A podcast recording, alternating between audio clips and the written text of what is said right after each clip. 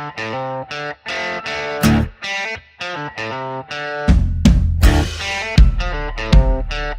like to welcome y'all to Secrets from the South. I'm your friend Scotty Ray, along with my co host Terry. Now, you'll quickly catch on that we don't sound like the man on the 6 o'clock news. We talk a little slower, and we've got a southern drawl. But nonetheless, we've got a great podcast lined up just for you. We'll bring you some interesting stories. They're sometimes crazy and a little unbelievable, but it would be just plain impolite not to share them.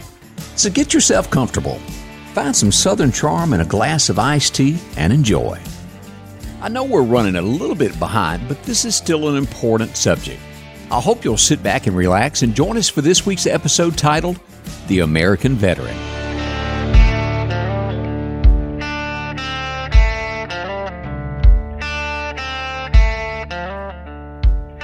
You know, as November is rolling along, the rain tried to interrupt our veterans program that we had just a day ago. I really think a Veterans Day program is really, really important.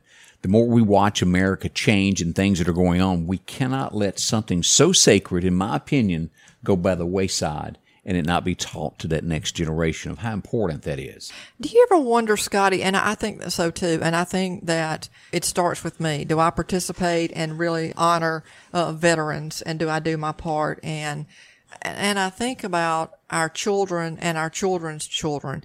Do you think that there will ever come a day where we really don't appreciate the importance of Veterans Day? I'm afraid that's going to happen because as we look at, would you have ever thought that police wouldn't be uh, looked up to? Would you think that we're in the situation that we're in on that? No. And I, I think that definitely the things that we're seeing, right or wrong, are definitely changing at a rapid pace. And I guess that's kind of concerning to me because that's the tradition of Veterans Day. And for most of us, and I hate to say it, if we're fortunate enough to be off, it's just a, a holiday for us. Yeah. You should uh, get your family, do a thing to go down to the parade and watch them, a big show, because this will fade away if you don't do something. Or at the very least, let's say you don't have to go to a parade. I mean, I think you should definitely show your respect. You pay for a veteran's meal you talk to your kids about the sacrifices. Because when we talk about sacrifices, do you think that we, you and I being the age that we are, we somewhat get it because we might have had a family member or a sibling or maybe ourselves have are actively involved in the military or have been involved in the military or had a family member that might have been in World War II or had a family member that was in Vietnam or wherever, Korea, or wherever.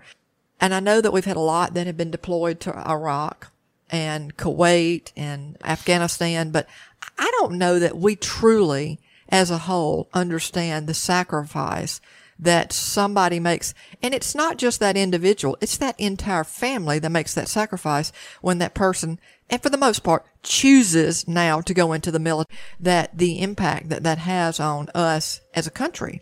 Yeah. And what a lot of people don't realize is the POW situation. You think about that. There are a lot of guys that were held prisoners of war and the torture that they went through for our country. It, it's shocking. I know. And I know that there's a lot of veterans memorials that are popping up now. And I think that that is awesome. But, you know, I think for most of us may not even realize the history behind Veterans Day. It's been something that we've been able to participate from a holiday and that's it. And yeah, we see on TV that we've honored some veterans for their service, but that's about it. That's about as close as some of us get. So, Scotty, I thought I'd just tell the audience a little bit about the history of the Veterans Day. World War I, known as the time of the Great War, officially ended when the Treaty of Versailles was signed on June 28, 1919 in the Palace of Versailles outside of the town of Versailles, France. And it goes on to say that in 19, in November 1919, President Wilson proclaimed November the 11th as the first commemoration of Armistice Day. And so that later became known as Veterans Day. After that, I mean, let's just even go further than that. So we've been observing that since 1919. But the cool thing is something that we recently saw on TV lately, and that was did you see the footage of the Tomb of the Unknown Soldier? I saw a little bit of that. Since the creation of, in 1921 of the Tomb of the Unknown Soldier, it's talking about it has drawn crowds of tourists to Arlington near, uh, National Cemetery to commemorate the unidentified service members who died in the U.S. conflicts and members of the public don't typically get to walk through the Tomb of the Unknown Soldier Plaza. However, that's a privilege reserved for seniors of the 3rd U.S. Infantry Regiment or the Old Guard. But for the first time in nearly a century, visitors were allowed to walk on the plaza and lay flowers in front of the tomb as part of a two day uh, centennial event. It was pretty moving. The footage I saw done a fast forward to where how many ever days it was, it showed the complete line of people in fast forward. And, and it was as far as you could see. It was. I mean, have you ever been to the? Uh, Never.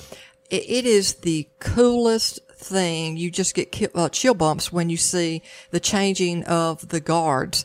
But I mean, it is clearly something that you've never been allowed to get close to the burial or The tomb. the tomb because that's that's always been protected by a guard and and it's protected by a guard 24/7 every day of the week. Doesn't matter what And the weather's does- doing. And, no, and it doesn't. And I think there's footage of when it's snowing, pouring down rain, whatever else.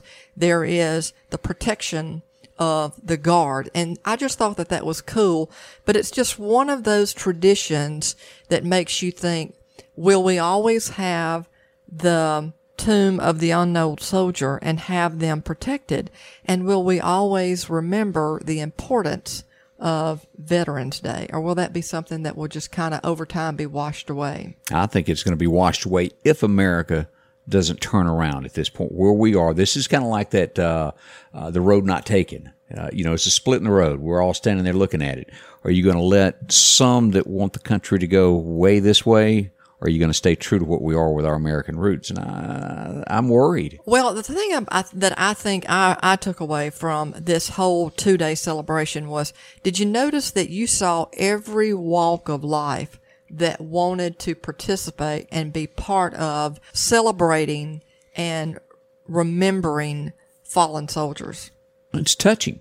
It, it didn't matter what nationality you were, if you were male, female, whatever, you wanted to participate. And like I said, as far as the eye could see, people were lined up waiting for their moment to pay homage to those unknown soldiers. And I think that you can take solace in the fact that do you think that there were not independent Democrats and Republicans that were standing in line? Together. united for a common cause. Would you even go as far as saying that you think that we do enough for our veterans? No, we don't. No, absolutely not. We've got homeless veterans. And, and what gets me, and I think most Americans will agree with this, we're, you know, this lawsuit that's going on where we're going to give $450,000 per person at the border. Yeah. And then you've got the American veteran who's on the side of the road, doesn't have a place to live, doesn't have enough food to eat. Then do you remember the big stink of the Veterans Administration where they go to get help, hospitals, and they weren't getting it? I think we need to sit back and take a look, a snapshot. The veteran gave all, and it's time that America stands up and helps that guy or lady, whoever it is. You know, and, and I'll say this: a lot of people may go, "I don't know about all that," but do you remember the uh, "Don't Ask, Don't Tell" program that went on? Yeah. regardless how you feel about that, they were an American soldier of some sort, whichever race, whatever sexuality they were, they did serve. They deserve benefits also, I think. I agree totally, Scotty. And there's some sad statistics that say that it's estimated that we have approximately 19 million veterans in our U.S. today. That's a heap. It is. And of those, let's just talk about homeless. There, the homeless population, you mentioned that earlier. Right. It's estimated that 11% of homeless are veterans. That's strong. It is. And that roughly 7% live in poverty. And I'm thinking about that, and I think you and I have so much to be grateful for, but we don't serve our country. Right. And if you do, and some people pay, as we have said so many times, the ultimate sacrifice, should their family not be taken care of? If they have come back maimed, I mean, it's estimated that one third of combat veterans experience traumatic brain injury or TBI or post traumatic stress disorder, which is PTSD or depression. You know, and uh, for third. years, no one knew what that really was. I can re- remember hearing, you know, I didn't know him because I was too little. But my grandfather, who came back from World War One, who, who, you know, he took out a lot of people, and they said he constantly walked, talked to himself after he came home, just go out in the middle of the night, just walk around because it bothered him so bad of what he had to do in the war. And, and, And a lot of that was just to survive. Yeah. I mean, th- you ever seen Band of Brothers? you know, I have not. Oh, it is a fantastic depiction of World War II. And then there's the Pacific, which is talking about, you know, the Band of Brothers is, is over in Europe, but, and that gives you a little bit of snippet, but there are veterans that are probably listening today and said, you have no clue what it's like to pick up a gun and really not know if you're going to live the next day. And then to carry that burden back with you. I mean, have you ever seen veterans that are, they are uh, definitely qualified as senior citizens and they can't even, they've been dealing with, let's say they went through World War II and those unfortunately are dying off at an accelerated rate. But they have fascinating stories, but they're still, to your point, talking about your grandfather, so much pain that they've lived with. I mean, it's almost like you have to learn how to compartmentalize that and go about your day to day life in order to be able to live what somewhat of a normal life. Now, but but you've heard people talk about all the time that they've had family members that weren't able to compartmentalize that. And as many charities and services as we think we have today, and your position and my position is the same, we don't have near enough and we're not doing near enough for our veterans. We still are far better today than we were a long time ago. Long time ago, you either took care of your feelings through, you bottled them up moved on, and that was what a tough guy did Right. or you got out a bottle and you drank, and a lot of folks did that, or they took it out on their family members, or I don't know, they just, it, it was tough guy love. Right. Yeah, I brought up that World War One about my grandfather, and I don't know if you remember this, and I talked about this earlier World this War week. One or two? One. Okay, wow. Back in World War One, this was what I would call a great American hero. The state of Tennessee at the end of this really thought donated him a house at the end of this for what he'd done for our country. But there was a guy named Sergeant York. Alvin York was his name. He lived in Tennessee up in the hills. And he went to church each week and he couldn't bring himself, as he read the Bible, he could not bring himself to go to war to kill another human. Because as he interpreted the Bible, you weren't supposed to do that he studied it and studied it, went and talked to his pastor, and he finally goes off to war. And of course, by the time he gets there, they label him a yellow dog because, you know, you're the one that filed all this paperwork grievances. You don't want to kill anybody. Right. Well, Alvin York walked away from World War One, I, think being the most decorated hero there was, alone himself in the trenches. And of course, he was from the country. A very good sharpshooter because you know he went off to war and they thought, oh, he can't shoot because he protested about killing. Well, it ends up he's in the trenches he gets separated from his unit and he's faced with i think it was 160 170 uh, germans and so he's there alone and they're down there coming towards him and they're down in the thing they'd look up and so he started making a turkey call and he'd go and they'd stick their head up and he'd pop them off he killed i think 38 on his own one at a time by doing that and the other 132 surrendered to him and they gave up their guns and he marched all 132 Germans back by his lonesome and they surrendered and he was given the Medal of Honor. It was just over the top what Alvin York did. And the state of Tennessee, uh, it was a piece of land that he wanted and they got together and bought that for him and gave it to him. True story is a movie, a black and white movie about that that you ought to watch. It's just, it's heart touching. Oh yeah, I mean it sounds like that. And, uh, And you- that's just one of many, many. stories that exist today. And that's why I think it's like you and I were talking about, it's so important in making sure that we don't forget. And that, that word don't, or those two words, don't forget, it means more than just the historical standpoint. Don't forget the veterans that we have today. Correct. You know, I, I have never served and I respect anybody that has, but, you know, I can remember Desert Storm when all of that began. And I've got f- good friends who went and served and I highly respect them, but we have no idea what they went out through in that sand and that dirt for months. And then, you know, you go back to that generation to where the American soldier was spit on. You think about that. Vietnam soldiers who were coming home, they didn't ask to go to that at all. And they come home and they were spit on. People yelled at them. And I think we're still scratching our head to say, why were we in Vietnam to begin with? Correct. I don't think anybody wanted to be there, but it definitely was not the soldier's fault. He just goes where Uncle Sam tells him to go. Exactly. And I, I think that you know, you go back and uh, you go back to Merle Haggard. Now, I think probably one of the greatest songs that was ever written. When you're running down our country, man, you're walking on the fighting side of me. I think most Americans deep down still feel that way, that we're not ready to give up our country to people that don't have our same American beliefs of the, the land of the plenty and uh, the home of the brave. I don't think everybody is ready to give that up yet. I think it takes a calling for somebody that truly wants to serve in, in any capacity.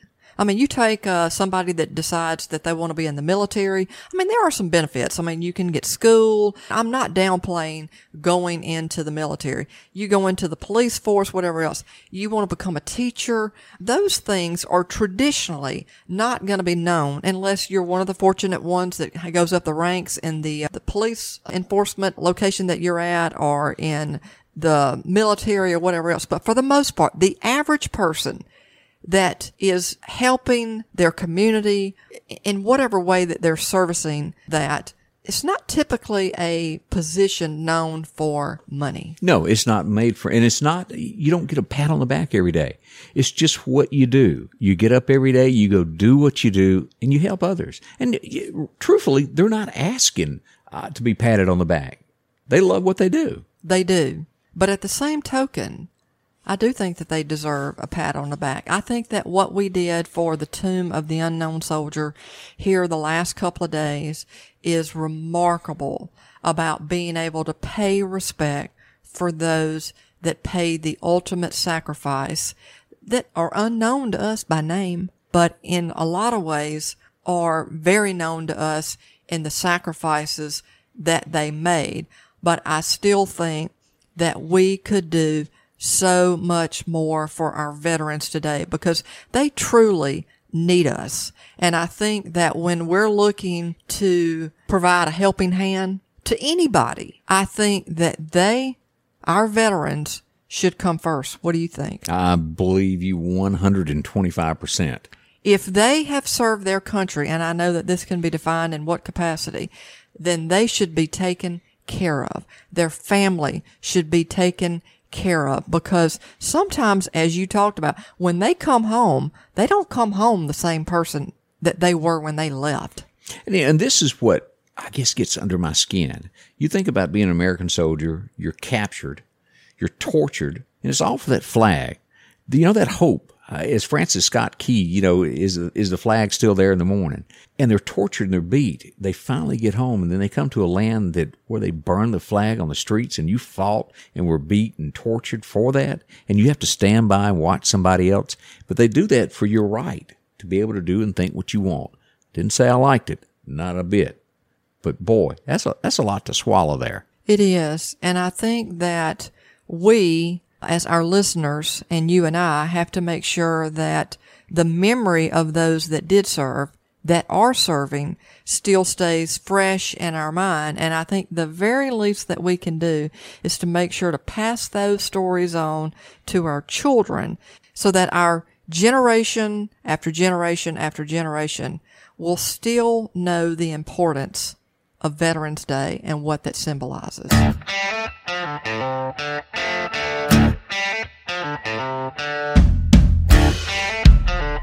I think if we were all to tell the truth, I think we would admit that, well, America is spoiled. I think we each feel the land of the plenty is, well, giving our plenty to somebody else that didn't work for it. And so many times we see Americans take for granted what they have. That's freedom. Step back and look around. Most things that you have to be thankful for is brought to you by the American veteran. I'll close with a line that I read from Mark Colley 21 guns, the stars and the stripes. an eye full of tears, and a heart full of pride. When you hear that distant bugle play, another old soldier fades away. We hope you enjoyed our podcast and will continue to listen more. We promise to provide stories that intrigue you, provide a little humor, reflect our heritage and culture, whether it's strange and alarming.